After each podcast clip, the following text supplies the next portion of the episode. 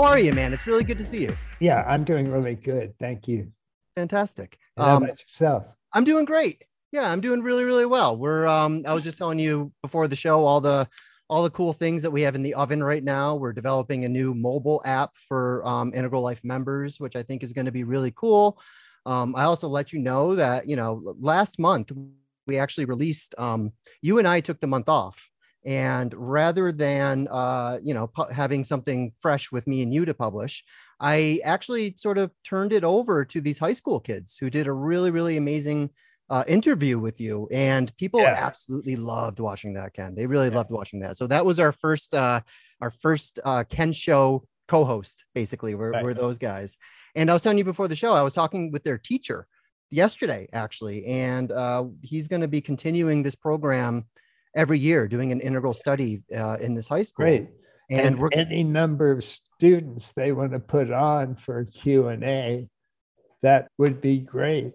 That's fantastic. That's fantastic. Yeah, and they're showing like some of your videos uh, in their class. They actually just showed um, the film clip episode that Ryan Oelke and I did, going through the stages of development, which you and I also have a version of. They showed that in their class. So uh, I'm just staying in contact with him and just seeing, you know, what sort of resources Integral Life can provide for them. And it's just, it's very exciting to have that sort of integral outpost in a high school. So, Great. Yeah. Well, let's jump into today's session. Yeah. Subtle energies.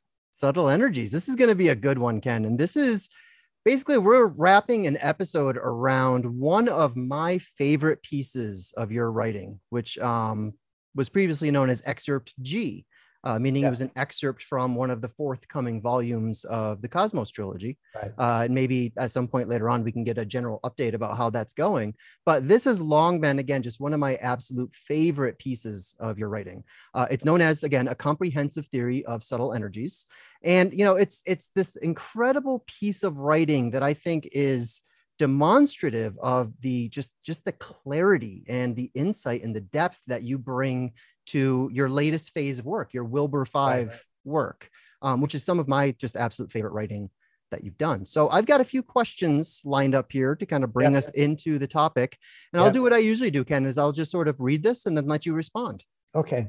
Great. So let's see here. Uh, in this article, you offer an exceptionally elegant summary of how subtle energies might be accounted for by integral meta theory.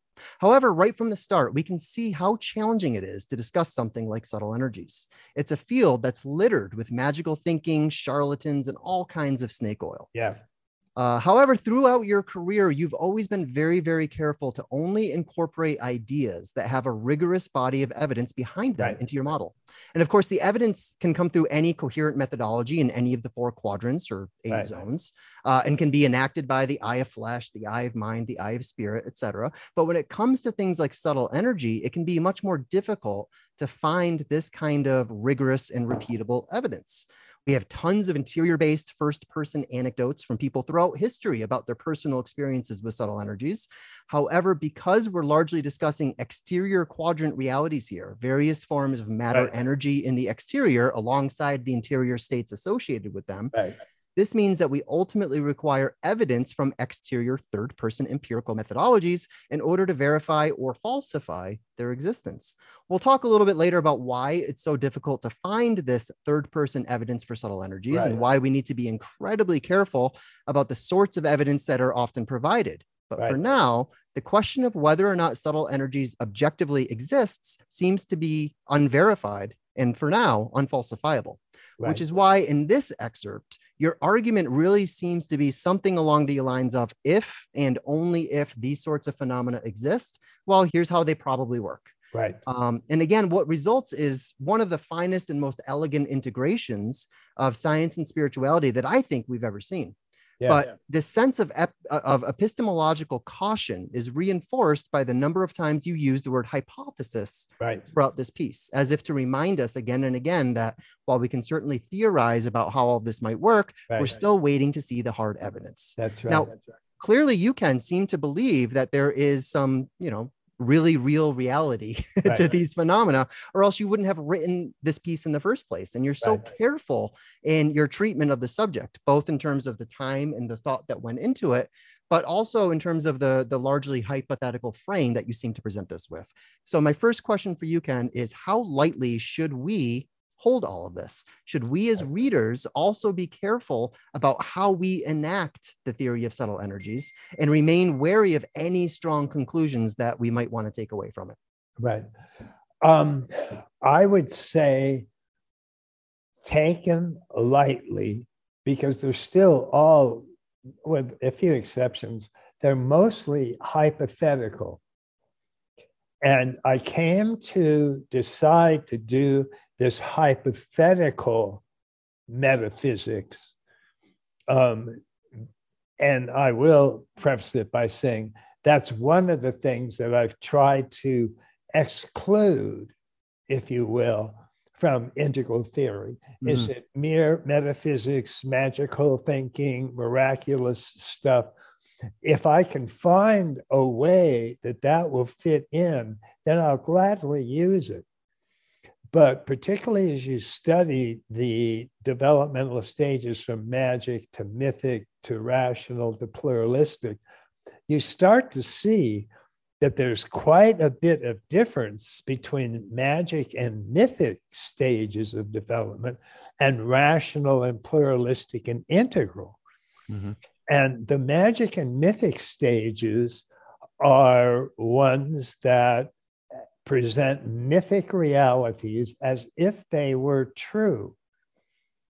And keep in mind that James Fowler, when he studied these stages of spiritual or, or religious development, he found one of the lowest stages to be mythic, but he called it directly mythic literal mm-hmm. stage. Mm-hmm.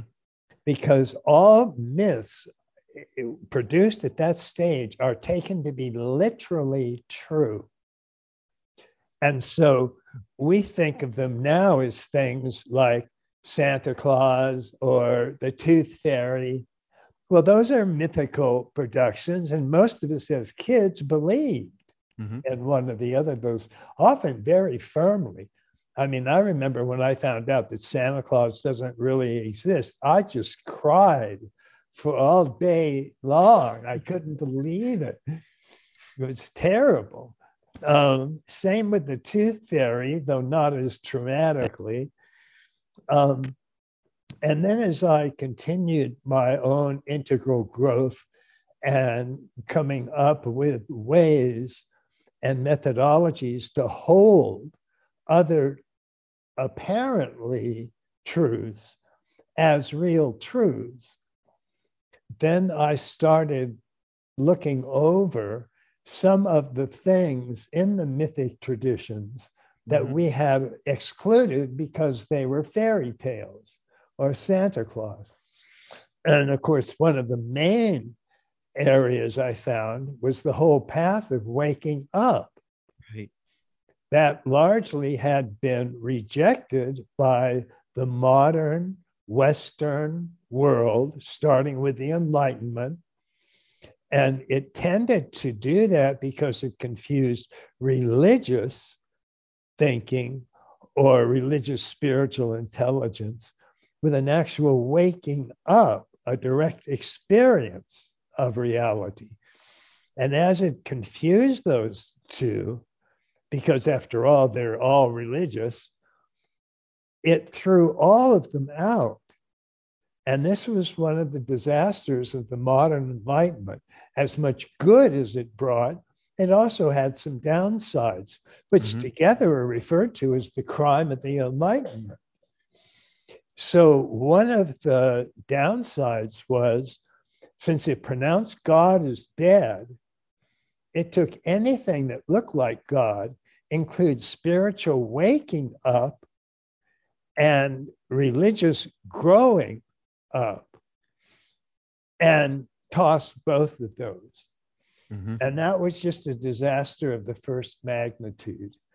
Because the whole point about the Enlightenment is it gave us a way in the growing up stage to move beyond mythic literal thinking to rational thinking. And so, as people started to do that, there was a broad movement called demythologizing, which is where the rational stages went back and looked at the Bible and stuff and just started denying all of the miraculous miracles, mythologies, and so on. As a matter of fact, there's a common apocryphal, apocryphal image of Thomas Jefferson sitting on the White House steps and he had a Bible in one hand and a pair of scissors in the other.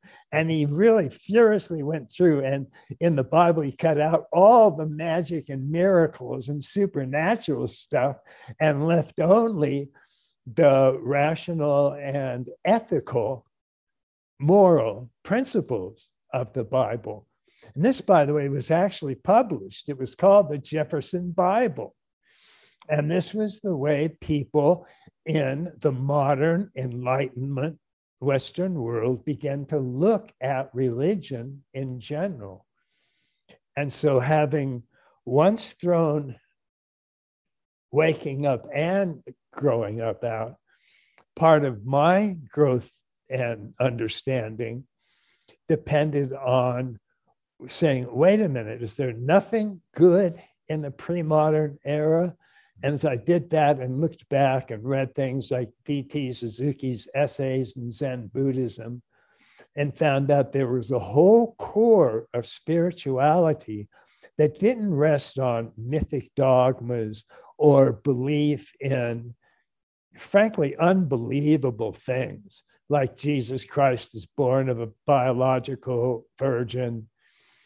And I mean, on and on. And imagine that the story Mary tells that she's a real virgin. And if she's actually pregnant, she's clearly been fooling around. So she has to come up with some story to Joseph to get him to buy it. And her story is yes, I'm pregnant, but don't worry, the real father's not from this earth. And Joseph is stupid enough to buy that. Reminds me of like Greek mythology because Zeus was having sex with women and men all over the place. Right. And as Freud once commented, if we look at other civilizations, if we look at Greece, we see Zeus, Apollo, Aphrodite, you know, but they didn't become monolithic gods or goddesses right. ruling over us. But he said the Jews, for some reason, when they came upon their monolithic God, they made that an inherent necessary belief for your own salvation, your own coming to into an agreement with this God figure. So that became an interesting story. Mm-hmm. Why did the Greeks not get caught up? But why did the Jews get caught up in this punishing, overwhelming, um, almost nasty God figure? And particularly in the Old Testament, as you read about what God did, there was nothing nice about him. I mean, he's directly recommending that his chosen people kill all these other tribes, commit genocide on the Amalekites, steal their women and children. And we know what their women were being stolen for. That's not hard to guess. Um, but uh, slavery was embraced, homosexuality was embraced. This is as anti woke a God as you can find. So, all of that is understandable why all of that was thrown out. But were there parts that were worthwhile saving? And my studies led me and a lot of other people to believe that no, there was a core of virtually all of the world's great religions that contained a waking up component so Zen Buddhism doesn't have any gods or god figures or nasty demands that you commit genocide on all of your neighbors or any of that. It was simply aimed at a transformation of consciousness that brought you into what was originally called an ultimate state of consciousness, where you directly experienced this ground of all being. And so that became known as enlightenment, awakening, metamorphosis, fana, the great liberation, the supreme identity. And if you looked closely, you could find those small, tiny aspects of the religion in almost every major religion, including Christianity. Christianity had all its beliefs and so on, that by the fourth century AD, it had formed into the Nicene Creed and the Apostles' Creed. And those are nothing but a string of myths that you're supposed to believe in. Well, that wasn't a real waking up. That was just a dogmatic belief system that you adopted. And if you adopted it correctly, then when you died, you went to heaven, lived forever with God and Jesus. And all of these myths were just unbelievable. And there are even Christian writers now, like Bishop Shelby Spong, has written dozens of books on this. His latest book is called Unbelievable.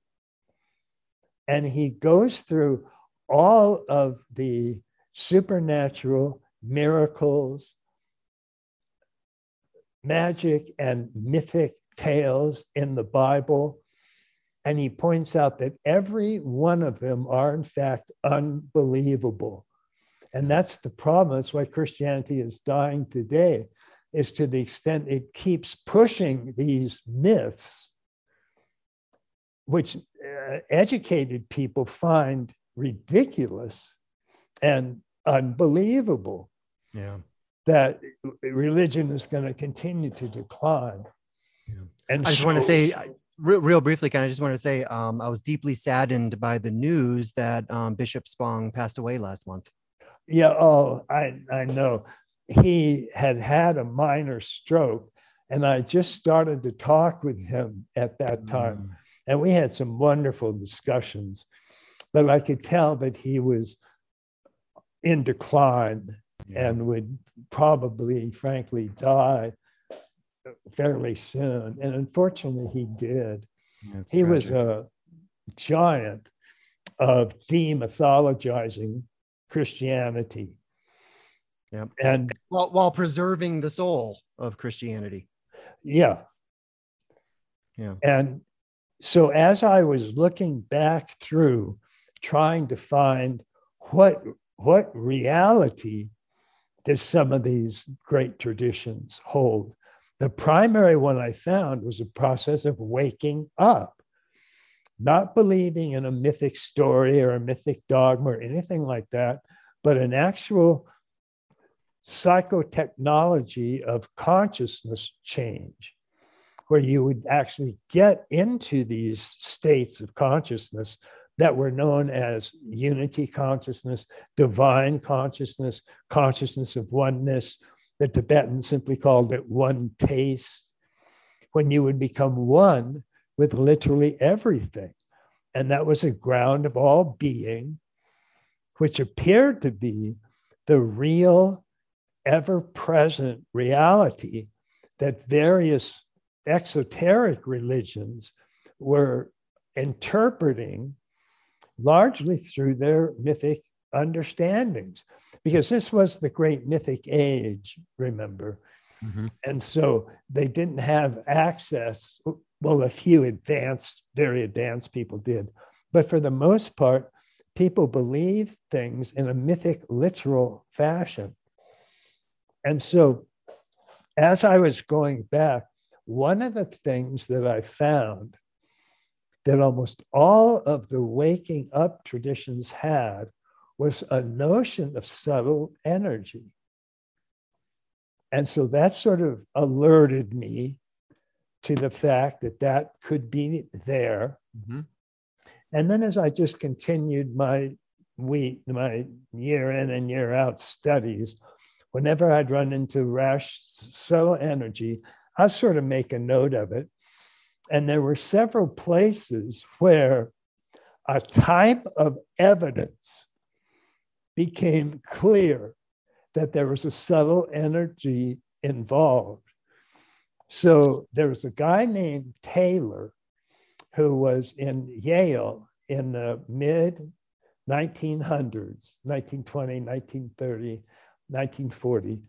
And he actually, I don't know the machine that he used to do this, but he actually ended up measuring, and it might just have been subtle energy patterns, but he measured taking a typical human body and he would measure it and get about an inch of energy surrounding it, which could have just been electrical energy. Other people have found that.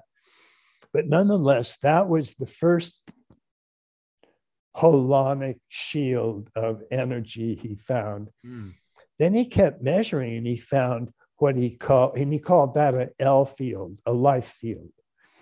Then he kept measuring and he found beyond that, extending sometimes two or three feet, was what he called a T field. It was a thought field. So you're going from gross to subtle to psychic, at least in terms of thought. Mm-hmm. That got an enormous amount of energy. It was published in peer reviewed journals. Um, the experiments that he had done to discover these fields, those were all repeated. And there was a virtually unanimous agreement that he had found three subtle energy fields surrounding the human body in a holonic fashion. That's so that was one area. And I was really fascinated in how he did it and what he did, and the fact that it, it had achieved such wide acceptance in academia. Again, he's doing this in Yale, for heaven's sakes. Um, then there were other similarly related, not identical, but similarly related, such as near death experience. Now, how this applies is people apparently have experiences where their body dies. There's no physical body left. And yet there's still subtle oh, mental awareness of what's going on. And this shows the fact that that can transcend even the material brain occurs when people actually undergo brain death. Mm-hmm. And they still can see and report what's going on in the world around them. Well, that's interesting. Mm-hmm. Um, and we have, uh, is his name Eben Alexander, something like that, mm-hmm. who is recently uh, a Harvard professor and doctor who had a spinal meningitis mm. That completely knocked out his brain functioning. I mean, completely. No neocortex, no nothing. And he describes in his book on heaven, he describes this extremely profound experience that he had while his brain was literally dead. I mean, it's flatland, uh, flatlined on every EEG you can see. And he had what would classically be called a mystical experience. He went through various visions, and then he got to the very highest of it, and he couldn't think of how to explain it at all. He finally found a term because it was an infinite blackness with an, an extraordinary luminosity mm. coming out of it. It was, in fact, a version of the causal dream, dream, dreamless sleep, emptiness structure, but exuberating luminosity out of what was unmistakably a black background. And kind of like uh, kind of like that uh, uh, that installment of Alex Grey's Sacred Mirrors. One of the one of the final sacred mirrors is, right. is representing exactly that, like the the the empty luminosity um, that he tries to yeah exactly and he when he came out of his experience he did manage to survive came back to life and he was absolutely radically lost as to how to describe it mm. because it was such a radically different state and he said he spent like six months reading all the literature to try to find a name or an explanation for this experience. Of course, all he was reading was medical texts, and they have no bloody idea what any of that is. So he said he finally picked up a couple of Christian mystical texts. And he said they described it perfectly a luminous darkness and that's exactly what he had seen. And so he got on to this type of understanding, which was more mystical. But he was absolutely convinced. And now all he does is goes around the nation teaching this. He quit Harvard. He said that's the last place you can talk to people about this kind of stuff. So he quit Harvard and he just goes around the country. And you can see him on TV or on any of the talk shows and stuff. And he's giving an explanation of what happened. Mm-hmm. And also, he's coupling that with his own thoughts on this is not a product of brain because there was no brain functioning. Right. So just given that, and again, you take all of these, you know, hypothetically, but that's another indicator of something like that happening. Mm-hmm. So is again out of the body, near death, out of the body experiences, because you are, your brain body is dying, and yet you're still aware. So something is going on. There's um, a guy named Beck, who's a doctor, a physiological doctor, and he does a lot of work on bone. He's an orthopedic, orthopedic surgeon. And he started, this might just be using etheric or astral energy, might not be getting out into this far out psychic or causal experiences. But even this again is just another little bit of information that you can add. Even if he's using etheric and just astral energy, he does that with anybody who has broken bones. And he has the empirical evidence that when you use that energy, he calls it bioenergy. When you use that bioenergy, the healing process is almost doubled hmm. in bones and stuff. And so that's a very powerful indicator of, if nothing else, the healing capacities of some of these subtle energies. And briefly, Ken, um, just to let our audience know, we'll be going through some of these different forms of subtle energy a bit later in the call. We'll talk about etheric energy, astral energy, um, etc. Sure. Um, then just take out of the body experiences. Mm-hmm. There, even people that deny psychic phenomena agree that out of the body experiences occur because there's too much evidence, empirical evidence for them. And what happens is that a person will simply feel that they're leaving their body. They can still see and move around, they can fly to places. And this is one of the reasons that I like many traditions, are called the level of subtle energy that does that the astral level, because this is known as astral projection. Um, but many people report having types of out of the body experience. Uh, it can be when they're eh, having surgery and all of a sudden they're on the top of the roof looking down at the surgeon and so on. Um, it's not to say that people can, well, some people apparently can, but it's not to say that this is just um, an experience you can induce whenever you want it. Mm. Um, but some sort of intentionality does seem to help.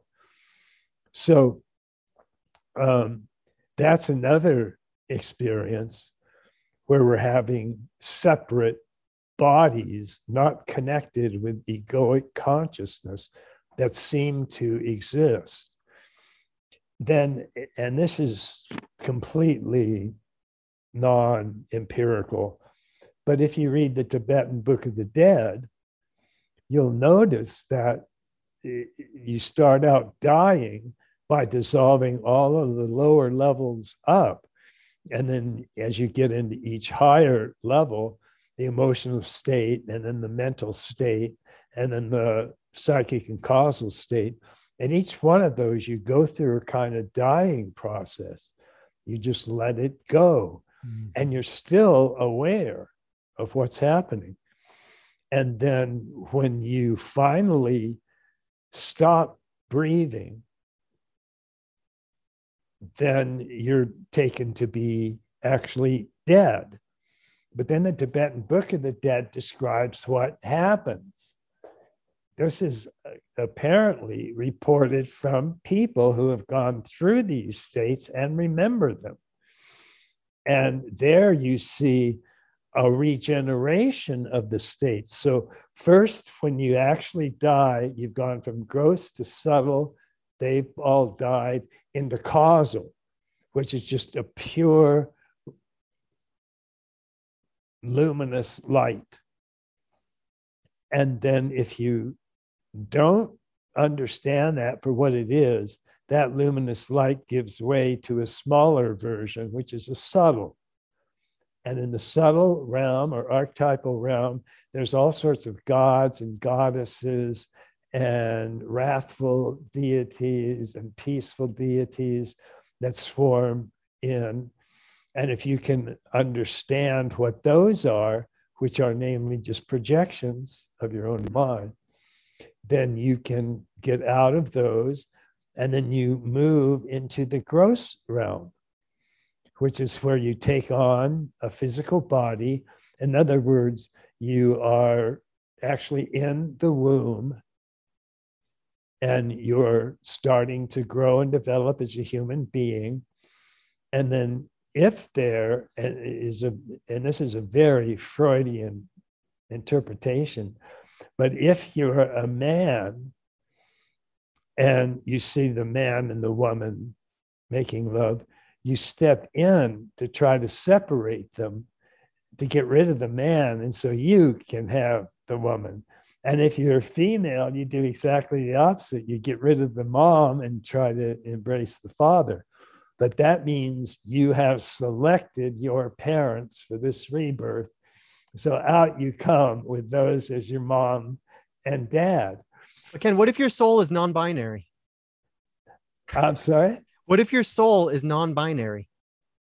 Um, the soul, well, the soul can be non binary, but the physical body is an XY or an XX. Mm, mm you're stuck with that. Okay. So out you plop, and there you are. Um, and then there's last of all, and this was something that I barely mentioned, but you'll remember Kirlian photography. Mm. It was pictures taken of like plant forms and all living forms, and it showed a several inch, very bright envelope of energy around all living things, including trees and animals and all of that. And that, for a while, that was a big deal. And so I sort of paid attention to it. But for me, it was just slogging into this wealth of subtle energies, bioenergies that kept showing up hmm. sort of all over the place. So the one thing it didn't do was how do you tie those subtle energies in with the gross physical body? Because apparently they do exist. Mm-hmm. And for most of a human being's life, they stay attached to the human body. And so, how can you hook the energetic quadrants with the physical quadrants? Mm-hmm. Um, and so that's what I wrote this section, this that you mentioned, this early version of this. That's why I wrote it.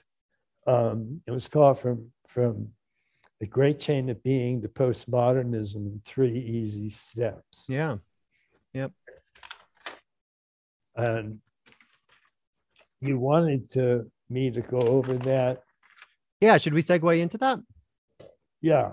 Yeah, and, and just to summarize what you're saying, Ken, so it sounds like you know as you as this sort of curiosity came on online for you, and you started sort of filtering through some of the let's just say pre-rational um, expressions of spirituality you started to find this vast sort of um, body of evidence and again that body of evidence came from just about every quadrant i mean you're talking about you know f- sort of photographic evidence to a certain extent right. and all of these um, phenomenological experiences that people are having right. and this seemed to impress on you that okay there's there's something going on here there's some yeah. unseen mechanism that is producing so many of these experiences for so many people in so many different cultures and eras throughout history. We just have this this massive body of descriptions right. of these states. And it sounds like you then began to take the next step and said, okay, well, we have some pretty good ideas about the gross mass energy of the universe.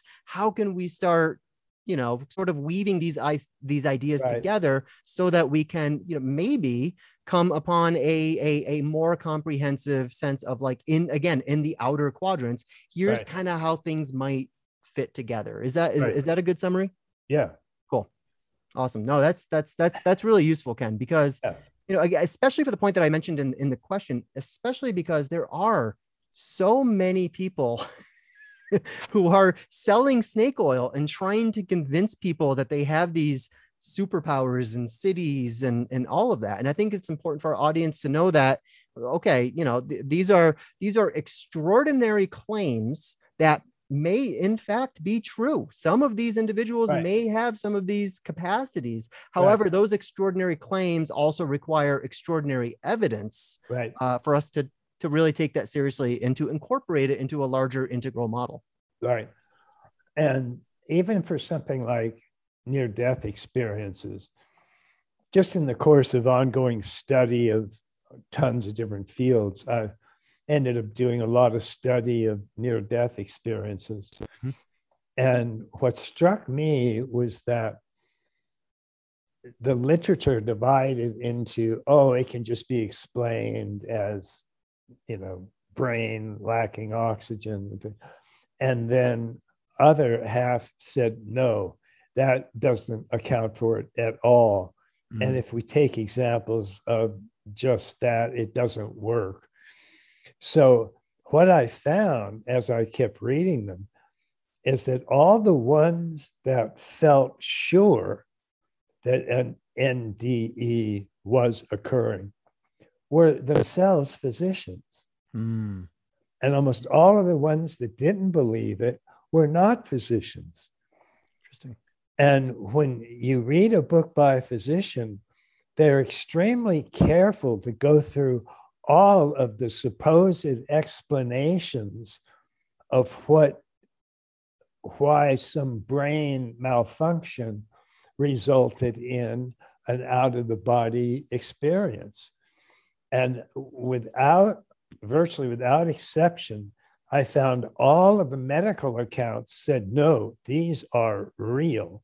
Mm and you just have i mean i don't know what to tell you about it but you're just going to have to deal with it now if you want to interpret that in some religious terms or some other terms that's up to you but i'm telling you they're real and they're not due to brain oxygen starvation or anything like that right. and then they would give lists of medical reasons why it couldn't happen and so on yeah. so those became pretty intriguing. Point. Yeah, yeah, and I want to mention to folks too that um, if you go to integrallife.com/slash courses, you just hit the courses uh, button at the very top of the menu. Um, you'll actually find uh, a, a, really amazing series that Ken did with uh, Andrew Holecek, who's a Buddhist teacher. Right. Um, and this is this of all of our courses. This is one of my favorite titles. Ken. Um, we named it "Okay, I'm Dead. Now What." Yeah. and and it's in a it's a staggeringly beautiful course. I mean, you and Andrew walk through the actual phenomenology of the death experience, what to expect, what's going to happen, sort of all these different types of experiences that can right. occur to us. And you also speak to, you know, sort of the nitty gritty of like, how do we prepare for death? I mean, eh, on the level of like, how do I create a will? How do I, you know what I mean? So it's, right. it's sort of this all quadrant translation and a transformative set of practices that Andrew right. provides to help us prepare for our death. So I encourage right. people to check that out. Um, when I was putting together that course, Ken, I actually took that as a marketing challenge. I said, you know, I want to come up with a marketing page that starts off with the line, you are going to die someday. And that's what we did. that's what we did with this course. And it's a wonderful course. And I highly suggest people check it out. Great. Um, yeah, well, that's all right on the money.